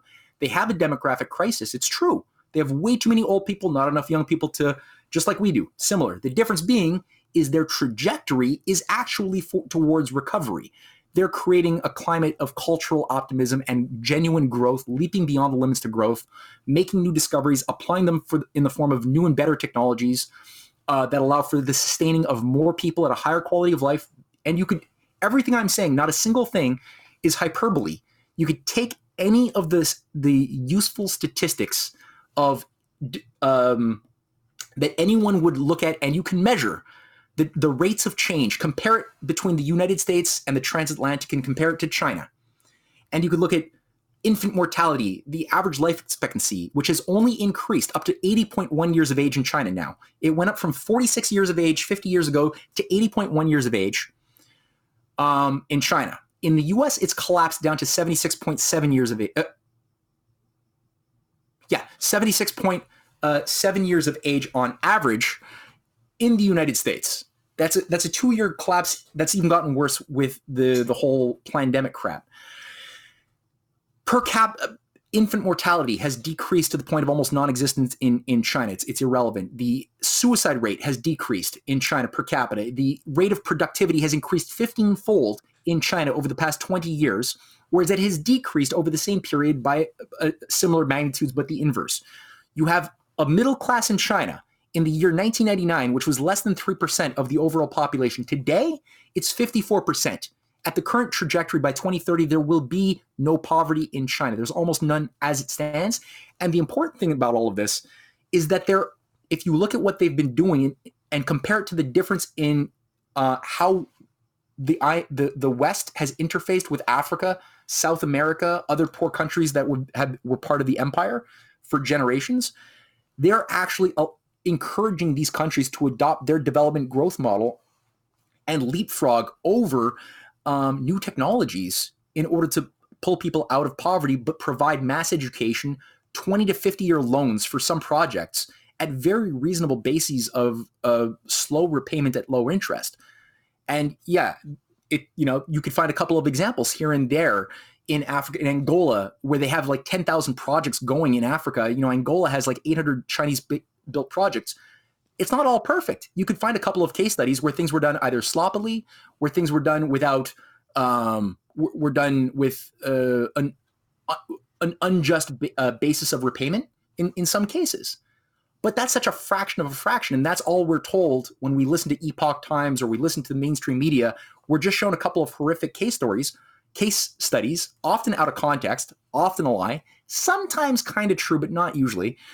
And we are led to ignore the other $4 trillion of massive infrastructure projects that are, that are tra- training 100,000 Africans every year in Chinese universities for free, giving them the highest quality skill sets to then go back and build big projects in Ethiopia, in Sudan, um, in Kenya, across the across the continent, which is unlike anything. We have never permitted that under the Cecil Rhodes Doctrine for for Africa, which has been nonstop for the past century and a half. We only give them loads of debt repayments and don't train. We we don't create manufacturing or factories for the the Africans to do or benefit from the resources that they have under their soil, as Kissinger outlined in uh, in his NSSM 200. And the last thing on the on the population, you know, eugenics policy of China, it was brought in by the Club of Rome. It wasn't a Chinese one child policy in 1979. Sun, um, uh, I'm forgetting his name all of a sudden, but the key Chinese scientist who brought in the uh, these these scary projections of population growth charts studied in Finland under the Club of Rome that had brought in these things into the World Economic Forum in 1973 as the new tools for managing global population and resources that were that were funded by Prince Bernhard, the same guy who who brought online the Bilderberger Group, who created the World Wildlife Fund for Nature with Prince Philip. That same Prince Bernhard is the same guy who bankrolled the Third World Economic Forum that brought in Alexander King and Aurelio Peccei, who are directly tied to the Trilateral Commission through the Fiat Company and the Agnelli family, which was a the, the heir to that family was a key figure of the Trilateral Commission as a member, where they set up the Club of Rome in a David Rockefeller estate in 1968. And so this was brought into the World Economic Forum, and this is what was then brought into China as a way to justify the idea that there's going to be this population crisis in the year 2000 if they don't do something now, act now. And Kissinger made it very clear in his national security study memorandum 200 documents that were declassified in 1989, that were written in 1974, that unless negative population growth and can be enforced in these various countries of the world, Ethiopia, Mexico were on the list, uh, Bangladesh, there's a, a big list China was high on his mind, though it's not literally in his NSSM. That was the first thing on his mind is China. If you can't do that, then these countries will start doing technological growth that will then involve educating their people, that will involve their people then using the resources that are under their soil, which are actually in the strategic interest of the United States in the context of the Cold War. And so we cannot let any type of genuine growth policy ever occur anywhere in the world, which is what was done. I mean, his policy wasn't like some theoreticians academic treaties imagining, you know, from from some university what the world might be like. He was the Secretary of State. You know, he's the guy who actually transformed U.S. foreign policy into that very thing. He was working with George Bush Sr., who, by the way, later on played a key role in the, the Soros operation in China. So, you know, this whole Chinese deep state, there there are deep states in China, but people have to look at the fact that this was mm. built up under Zhao Ziyang, the Soros stooge, and George Bush Sr. and Kissinger. That's where it came from. And that's what's been trying to work through Shanghai to subvert and destroy China from within. And China and Russia has their own deep state too, but it's mm. not it's not the Chinese Communist Party. There, it's this other thing. Something that I constantly see is the argument that sort of gravitates around the debt trap diplomacy. Yes, Yes, I see that too. That was that's been really promoted by the Council on Foreign Relations, um, big time, and uh, Brookings Institute as well. Early on, were promoting this uh, idea of debt trap diplomacy, and all it is. There's a term that I think a lot of people probably have heard about called Freudian projection. The entire argument is based upon, on the one hand, keeping a blinder up to anything China is doing that is actually anti-Malthusian and built around eliminating poverty, of which over a billion people to this day have been pulled out of poverty by China, uh, specifically China. Um, it wasn't because of anything the U.S. or Canada or Europe did that that resulted in that those numbers. So people have to ignore that. And um, number two, it's taking the things that we've already been doing for the past 80 years under the IMF and World Bank as far as debt enslavement um, and getting countries to accept take on Western debts that they could not repay and that would result, as John Perkins goes through in his Confessions of an Economics Hitman, that would then result in them uh, uh, being forced to give up hard assets, electricity grids, roads, and other things to Western financiers. That's what we've been doing. That's how the that's why the world is so impoverished and at war today. It's not because we tried to do good and we just failed. It's because the intention was failure to get the exact effect of what we have today: controlled famine, starvation, all of these things. So what we've done is in these arguments, they just respin it and they project that onto China. And the fact is, when you look at the actual data, as I pointed out, there's four trillion dollars of investments, foreign direct investments tied to the Belt and Road Initiative. Much of that is in Africa, much of that is in Southwest Asia.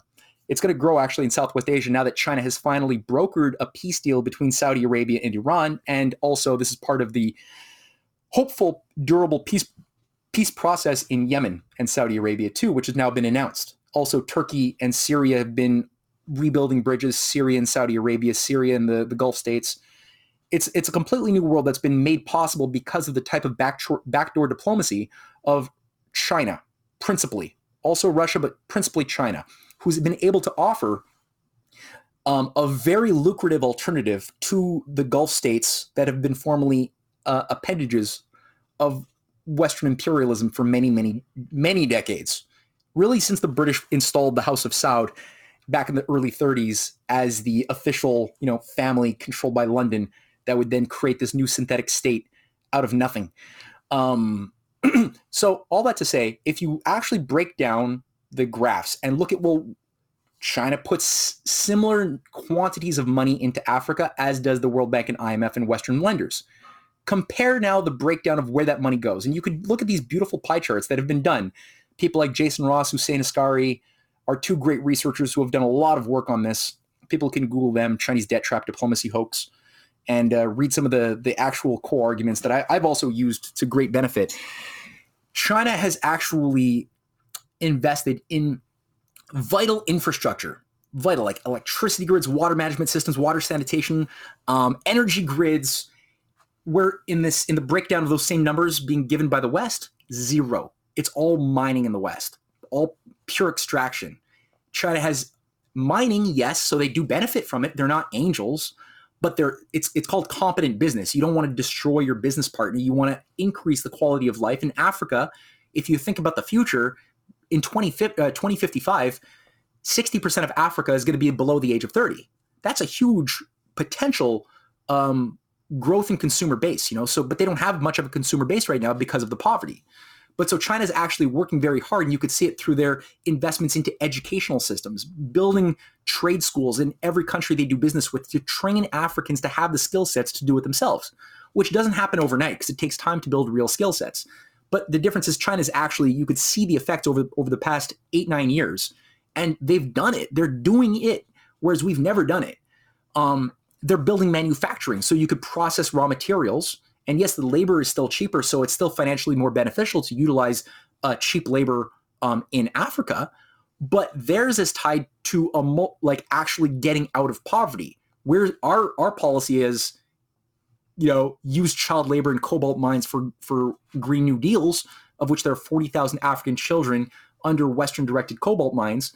Um, China is is going into an area of of high controlled corruption that's been organized by the city of London and Wall Street for 80 years or more, even, and trying to figure out how do you shift that boat into a new trajectory, which they're doing, which is why 40 of the 55 African countries have signed on to the Belt and Road Initiative and have joined, met with their Russian counterparts last month when uh, the ICC, sponsored by Soros, put Putin on uh, their, their arrest warrant list.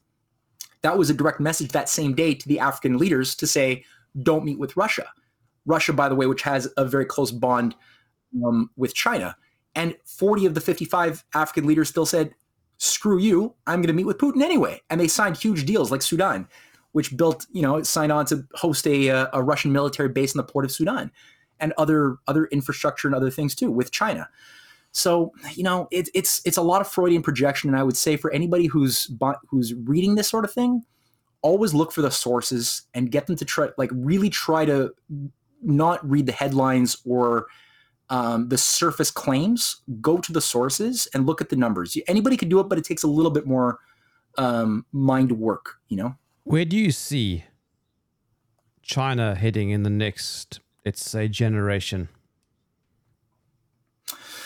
If there's no nuclear war, which I see as the only thing that could possibly derail the current momentum or the trajectory, um, China, and again, China and Russia, I see increasingly as two sides of the same um, civilizational force right now that is anti Malthusian they are uh, going to completely eliminate any poverty. They will have a reasonable middle income society with it by 2050, the way things are going right now. Like reasonable by that I mean nobody is worried at all about insecurity, poverty, or anything of the sort. Um, they're working very closely with many other countries to provide what Franklin Roosevelt had tried to bring online, which is a system of win-win cooperation. And I think if that is actualized, as we see with the effects in Southwest Asia, um, in the heartland is a potential period of peace whereby you can now finally, for the first time, have investment opportunities that are stable. Because that's what's been holding back Syria or Iraq or Libya from reconstruction is the lack of stability due to Western-directed ISIS uh, operations and other terrorist cells that just keep lighting the place on fire. Or in the case of Saudi Arabia, under the direction of the British and the Americans, has been to you know keep on bombing Yemen. Um, that instability makes it impossible to invest in the sorts of reconstruction projects that require five to 20 year wait times to start bearing fruit.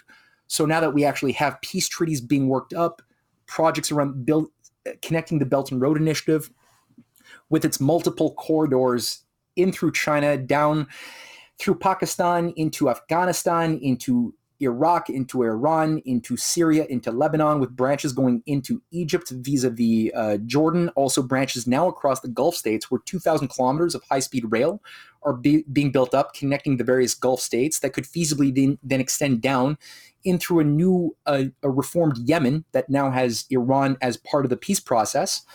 Um, that could revive an, the type of, of projects that we saw being discussed back in 2009 before the Arab Spring, which was the extension of rail and roads via bridges through the Bab, the Bab el Mandeb Straits in Yemen down into Djibouti.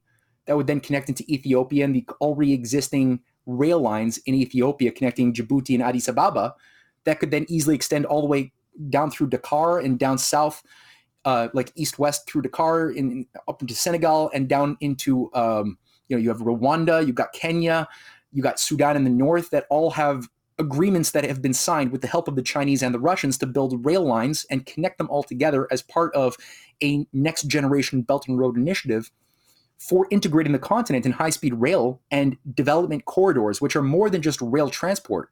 55,000 kilometers of, of highways, but also nine different rail lines uniting the continent for the first time in history in common gauge rail, some of them being high speed, all of which being electric, are already endorsed by China and are part of the UN not the UN, sorry, the Africa Union uh, Agenda 2063 uh, goal sets, which China is defending and bringing online.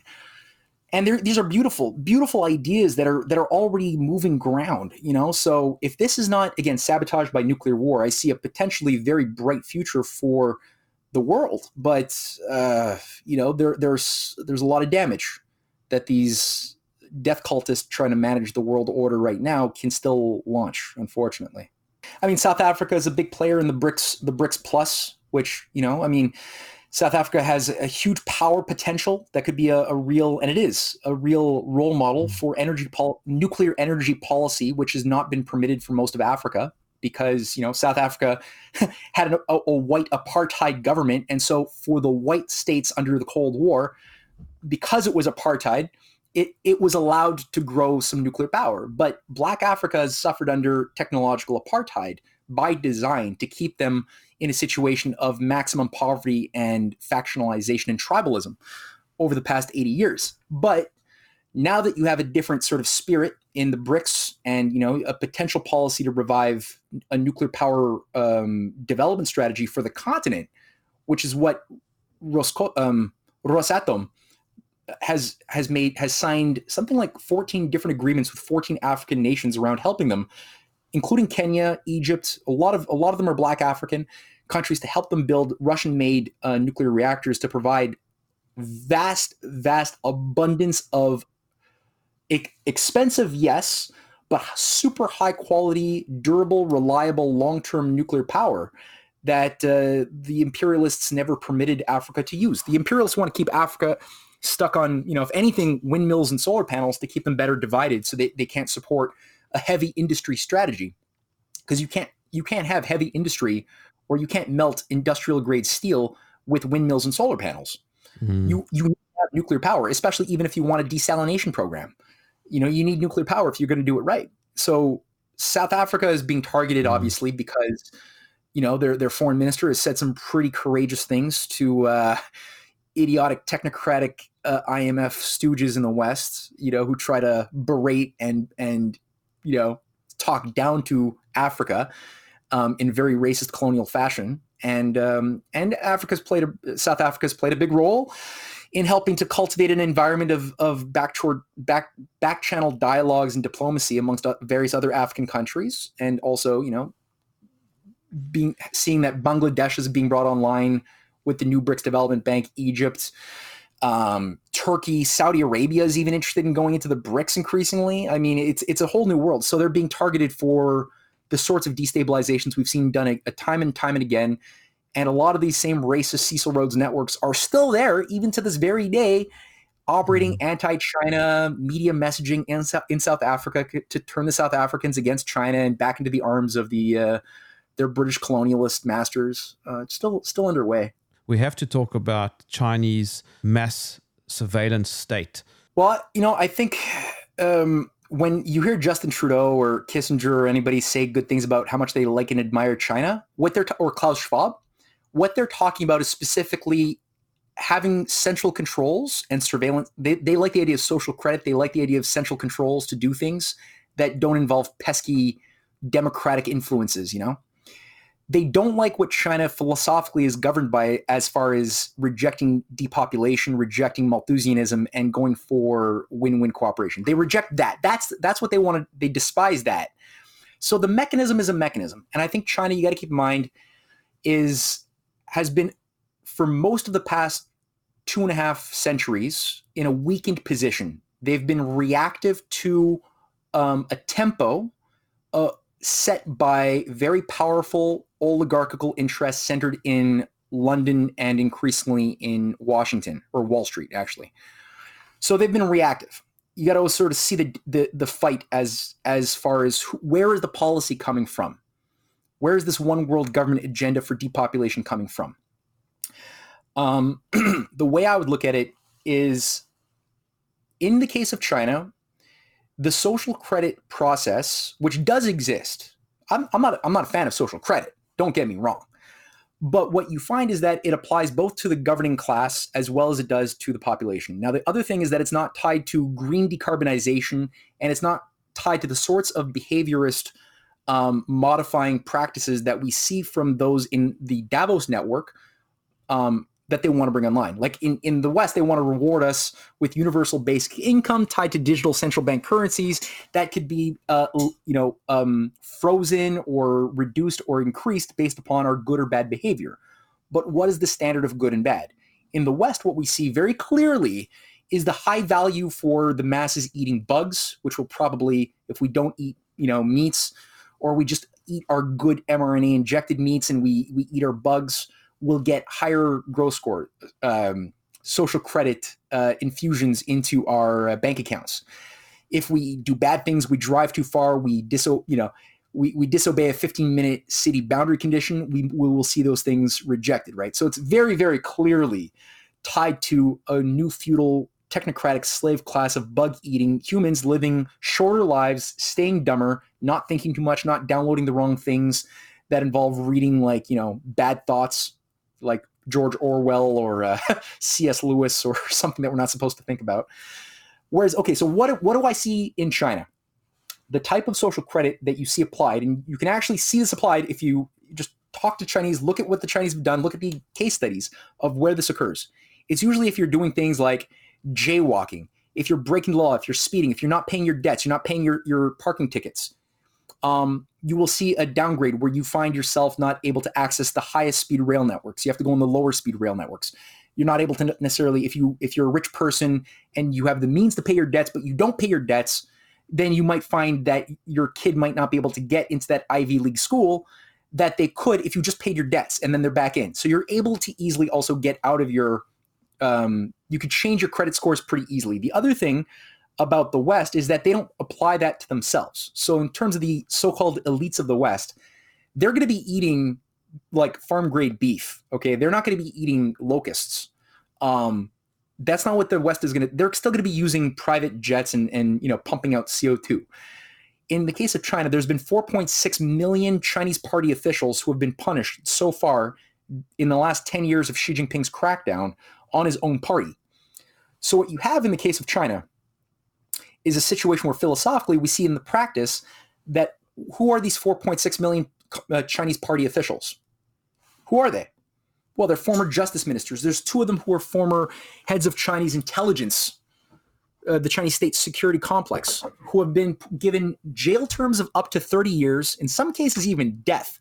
These are representatives of the worst elements of the Shanghai billionaire clique, uh, creatures that are tied to Davos, like um, Jack Ma, for example.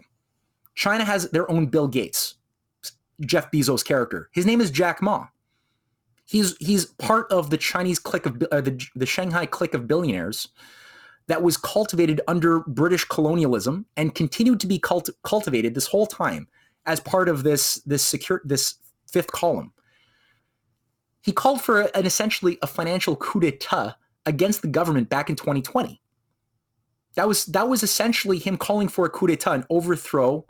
Um, he was rallying the oligarchs of China the way that we saw, you know, similar things being done against Putin since Putin started declaring war on the Yeltsin era oligarchs who were built up like Shub- Anatoly Chubai or uh, the Yegor Gaidar networks who brought in Davos into Russia, into St. Petersburg back in 1997 and again in 2008. So you saw there there's been an effort by the Western controllers of these local oligarchs to encourage them to kill Putin, to to bring back the Yeltsin era beautiful age of the 1990s when George Soros and the CIA were controlling Russia. They're trying to do the same thing, and that's what they tried heavily when Jack Ma gave his famous uh, call to action, saying uh, we need to to decentralize Chinese finance, and uh, and essentially he was calling for for getting rid of the Chinese state banking system and going for free market openness under the control of the IMF. Is essentially what he said and he was basically pulled by his collar. He wasn't killed, but they took the guy out. They stripped him of his assets and of his access to the Chinese Communist Party. He, they, they, they put him in his mansion. They said, "You go have fun in your mansion now," and uh, they put him in his place. How wonderful would it be if we had something in our Western governments that could do that with Bill Gates and Jeff Bezos and Branson? We don't, but they did it. They've cracked down on some of the highest level, most vitriolic, evil networks that have been working to destroy China from within over the past several years. 4.6 million, right? Um, and then, so they're not all extreme. It's not like all, all of these people have been getting 20, 30 year sentences. Some have just been kicked out of the party. A lot of the, and it, they're, they're a lot less tolerant. So if you're, if you're one of the 99 million members of the Chinese Communist Party, there's going to be a, a much gr- lower threshold of tolerating your corruption um, than if you were like if you're receiving money from a CIA front group, oh yeah, you're in trouble. If you're a member of the Chinese Party, Communist Party, if you're just a, a regular person, generally speaking, the the the effects are not that big of a deal. And people say, oh, but you can't protest in China. You can't have a bull crap. You there are hundreds of protests every month in China. That's part of the way the Chinese uh, system works. Is it interfaces with constant surveys of the people on municipal, regional, uh, provincial and federal levels. There's a constant surveying process. And when goals are not met by those administrators who are assigned to carry out specific tasks to build a water system or to manage the, uh, the garbage pickups or to do something even bigger, when those things fail and the population responds in accord that they're unsatisfied, there are thousands and thousands of case studies of these Chinese um, administrators who are punished, who are taken down. They lose their their they, they fall down the pyramid or the, the the the ladder. They could get back up by doing good things again, but it's a very different way of thinking about a meritocracy Like we don't have a meritocracy. We got a, a Yale Skull and Bones Rhodes Scholar type of, of system of administration of hereditary uh, property rights that that manages the oligarchy of the West. You know, you inherit if you're born into an upper crust family in the West, um, or the or one of the smaller dynasties like the Bronfmans, they're a smaller dynasty, or the Bushes, a lower dynasty. But you're you're going to inherit a certain trust, a certain set of properties, a certain set of titles that will you might be you might have a, um, a dynastic set of, of privileges that give you access to an Ivy League education, but you have to carry out the family tradition on behalf of your masters. That's the way the, the Western system has has been wired, especially since the murder of John F. Kennedy.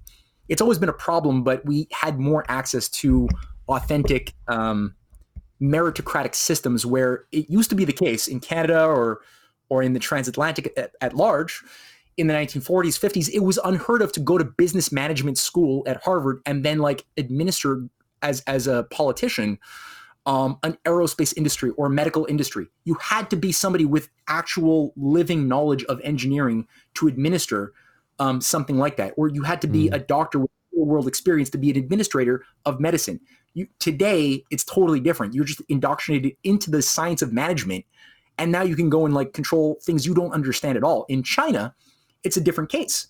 They have the greatest rates of engineers and actual engineers with practical real world experience in their government, in their federal government, who know and understand the processes that they're managing. It's not like that in the West.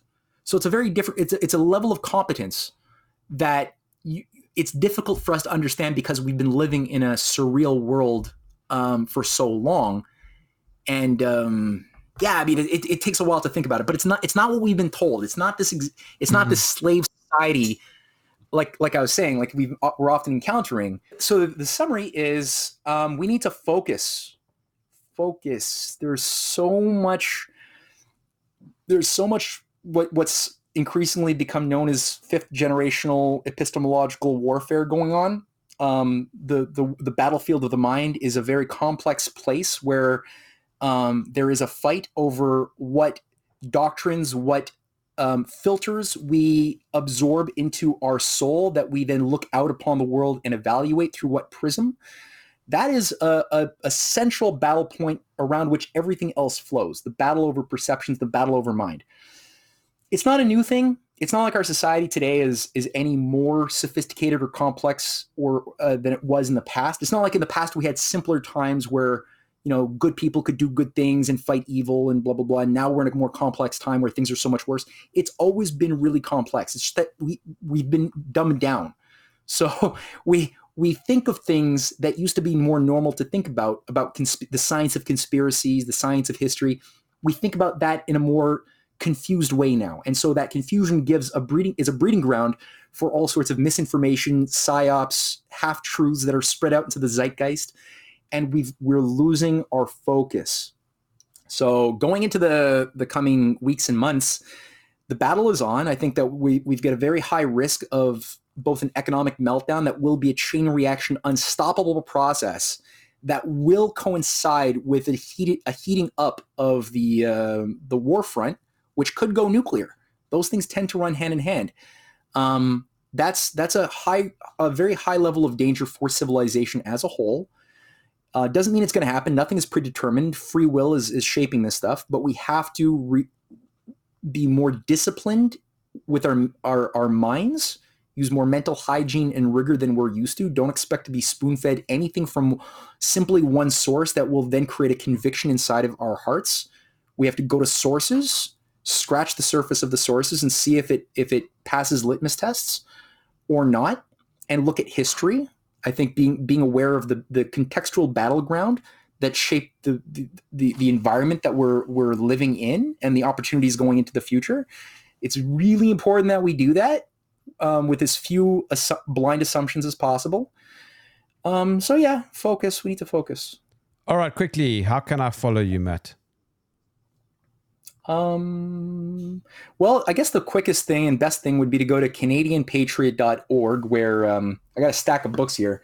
So all of the books um, that I've written, co-written with my wife Cynthia, are available, easy to find as PDFs or hard copies on that website, CanadianPatriot.org. So you should people listening should not be satisfied with anything I said. They should prove me wrong. I mean, I, I put out the thesis. I got a lot of footnotes. See if you could find holes in my thinking and let me know. I will. I will be grateful if you do. Um, and I want to. I want to be proved wrong, proven wrong on many of these points. So please, I challenge everybody. Please. the other thing is they can go to uh, risingtidefoundation.net and that's uh, more of a cultural educational platform that I, I, also manage with my wife and we do weekly seminars on the cover-ups in science uh, we do we do uh, study groups readings of source material going back to plato platonic dialogues and a lot of things in between that were not given in school so that's a fun process of socializing the creative and, and, and learning process every wednesday night if people want to be involved with those um, i suggest send me an email at info at risingtidefoundation.net yeah, that's that's already a lot of stuff if people do those things. Matt Ehret, thank you for joining me in the trenches. All right, Jeremy, it was a pleasure. If you enjoyed this podcast, please visit supportjerm.com